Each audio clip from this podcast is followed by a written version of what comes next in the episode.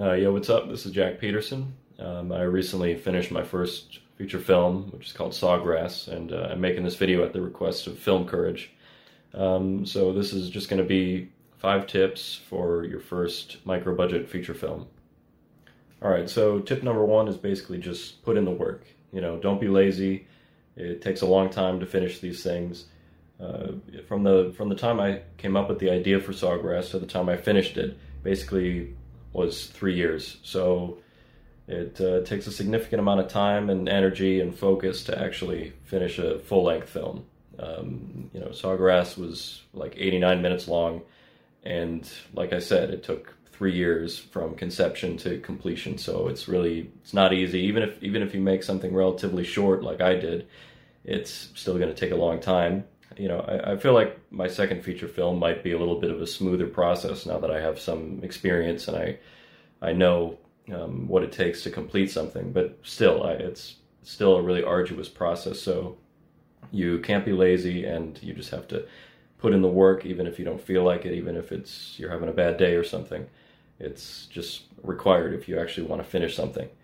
You know, there's there's a lot of people that start a film or they start a novel or an album or whatever the case may be, and it never gets done. You know, pretty much just because they don't have the discipline to see it through. So that's pretty much probably the most important thing on this list. Actually, is just to put in the work um, and actually try and finish the feature film instead of starting it and then stopping and starting again a year later because if you're not focused then it's it's never going to get done.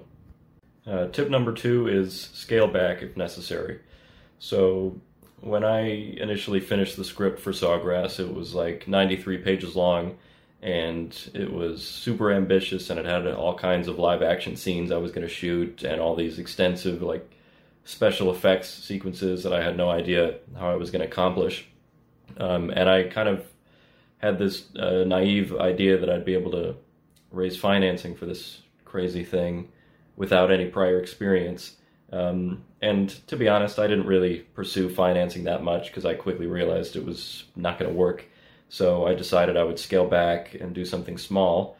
Um, so I pretty much did a small micro budget version of the same script, and I scaled back a lot of things, and I um, changed a lot of the elements around and made it more um, well, I put more documentary elements in there, and uh, and I did a lot of animation rather than live action special effects. So I simplified it um, and kept the core of what it was, but I scaled it back so that I could actually do it on the budget that I had.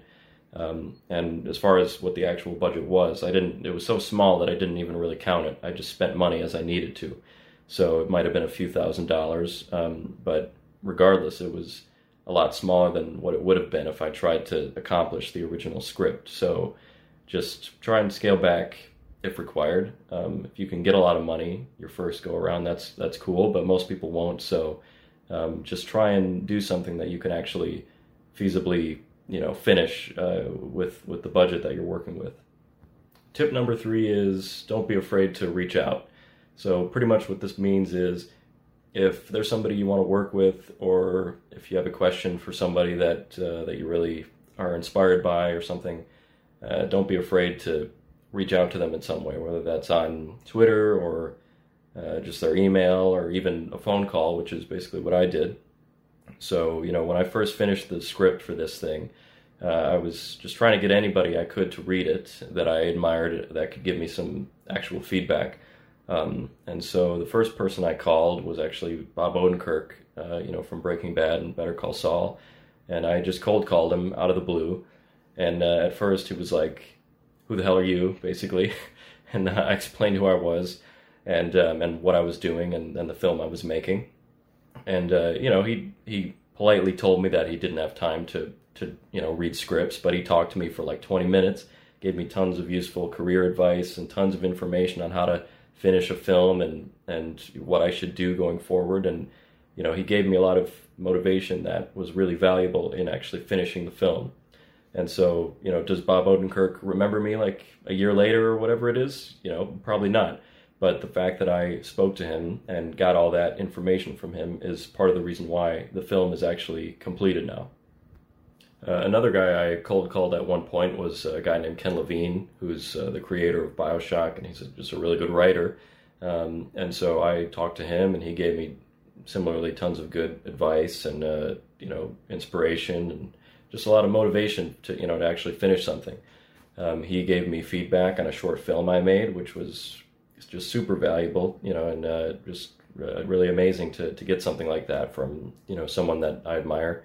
So yeah, just you know never be afraid to reach out to someone. I mean, the worst that they'll do is is uh, tell you that they can't help you. You know what I mean? They're not going to be mean to you. You know, I've never once had someone that I cold called, uh, you know, like you know, insult me or tell me off because I, I called them or something. Like uh, most people just want to help. So just always feel free to reach out to anyone that, that you want to work with or, or that you want advice from or whatever.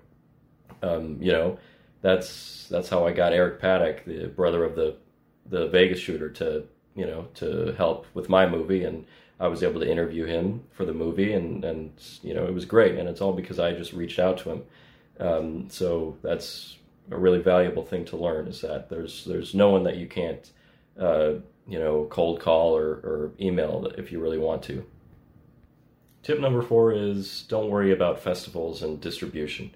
Uh, I think a lot of people will probably disagree with this, but I've seen a million people uh, make you know micro budget feature films, especially their first ones, and they uh, submit to a ton of festivals, and they basically don't get into any and then they try to, you know, get a distribution deal, and sometimes they do. Like I was talking to a girl recently who found some obscure distributor to put her movie on, you know, via VOD basically, and uh, she has made zero money back from that. Probably no one has seen the film, to be honest with you. Uh, you know, I I really doubt that anyone is gonna pay five dollars to see some movie by a no name filmmaker with with you know no name actors in it. So I would highly recommend that you try and put your work out for free early on, and then you know later on down the road, then you can start charging for it, or you can you know move on to bigger things. But when you're starting out, you know you almost have to put out free samples, uh, and then if if people like it, then maybe they'll you know they'll help you fund a bigger project next time. But yeah, don't worry too much about festivals and distribution deals and all that stuff because at the end of the day, like what really matters at first is just developing yourself as a filmmaker. Tip number five is consider it a long term investment. And this basically ties back into my point about not worrying about film festivals and distribution. Because, you know, there's some filmmakers that take 10 or 15 years before ever making any money off their films. So that's a common story, and it, it could happen to you. Um, so you you can't give up. You just have to keep making films. And you know, the truth is, most filmmakers never even go on to make one feature film. And you know, most of the filmmakers that make one feature film never make a second feature film. So it's just about getting past that and continuing to make films despite the lack of you know visible progress, because it's you know it's not something that happens overnight. You have to work it up over time. And you know, my second feature film is a little bit more ambitious. I'm going to try and raise some more money this time. And then my third film after that will probably be even more ambitious. So it's just something that takes a long time to, you know, to to achieve basically. So you have to look at it long term. Um, but yeah, those are my five tips. So hopefully someone finds this video useful. And uh, thanks again to Film Courage.